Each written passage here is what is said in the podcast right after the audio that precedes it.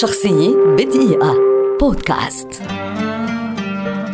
آدا لوفليس كاتبة وعالمة رياضيات إنجليزية ولدت عام 1815 واشتهرت بشكل رئيس بعملها على المحرك التحليلي وهو مقترح لحاسوب ميكانيكي للأغراض العامة. وكانت أول من أدرك بأن للآلة تطبيقات تتجاوز مجرد الحساب ونشرت أول خوارزمية يمكن أن تقوم بها هذه الآلة ولذلك تعد برأي كثيرين أول من عرف الإمكانات الكاملة للآلة الحاسبة وأول مبرمجة حاسوب.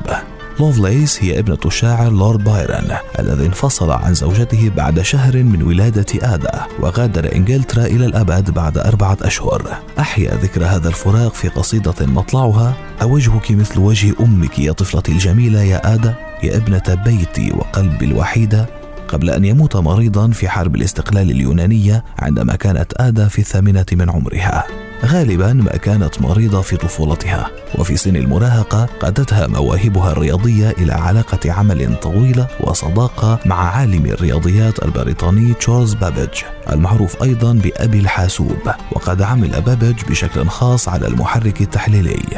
مكنتها مآثرها التعليمية والاجتماعية من الاتصال بعلماء من أمثال أندرو كروس وتشارلز ويتستون والكاتب تشارلز ديكنز وهي علاقات استفادت منها لتعزيز تعليمها.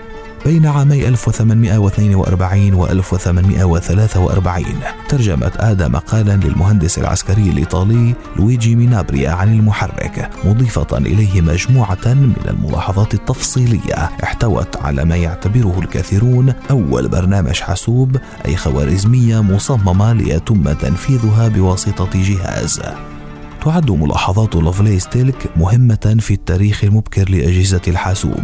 هذا بالإضافة إلى تطويرها رؤية لقدرات الحواسيب على تجاوز مجرد الحساب أو المعادلات المعقدة.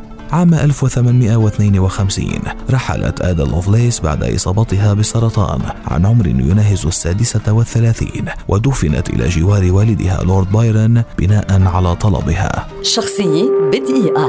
بودكاست.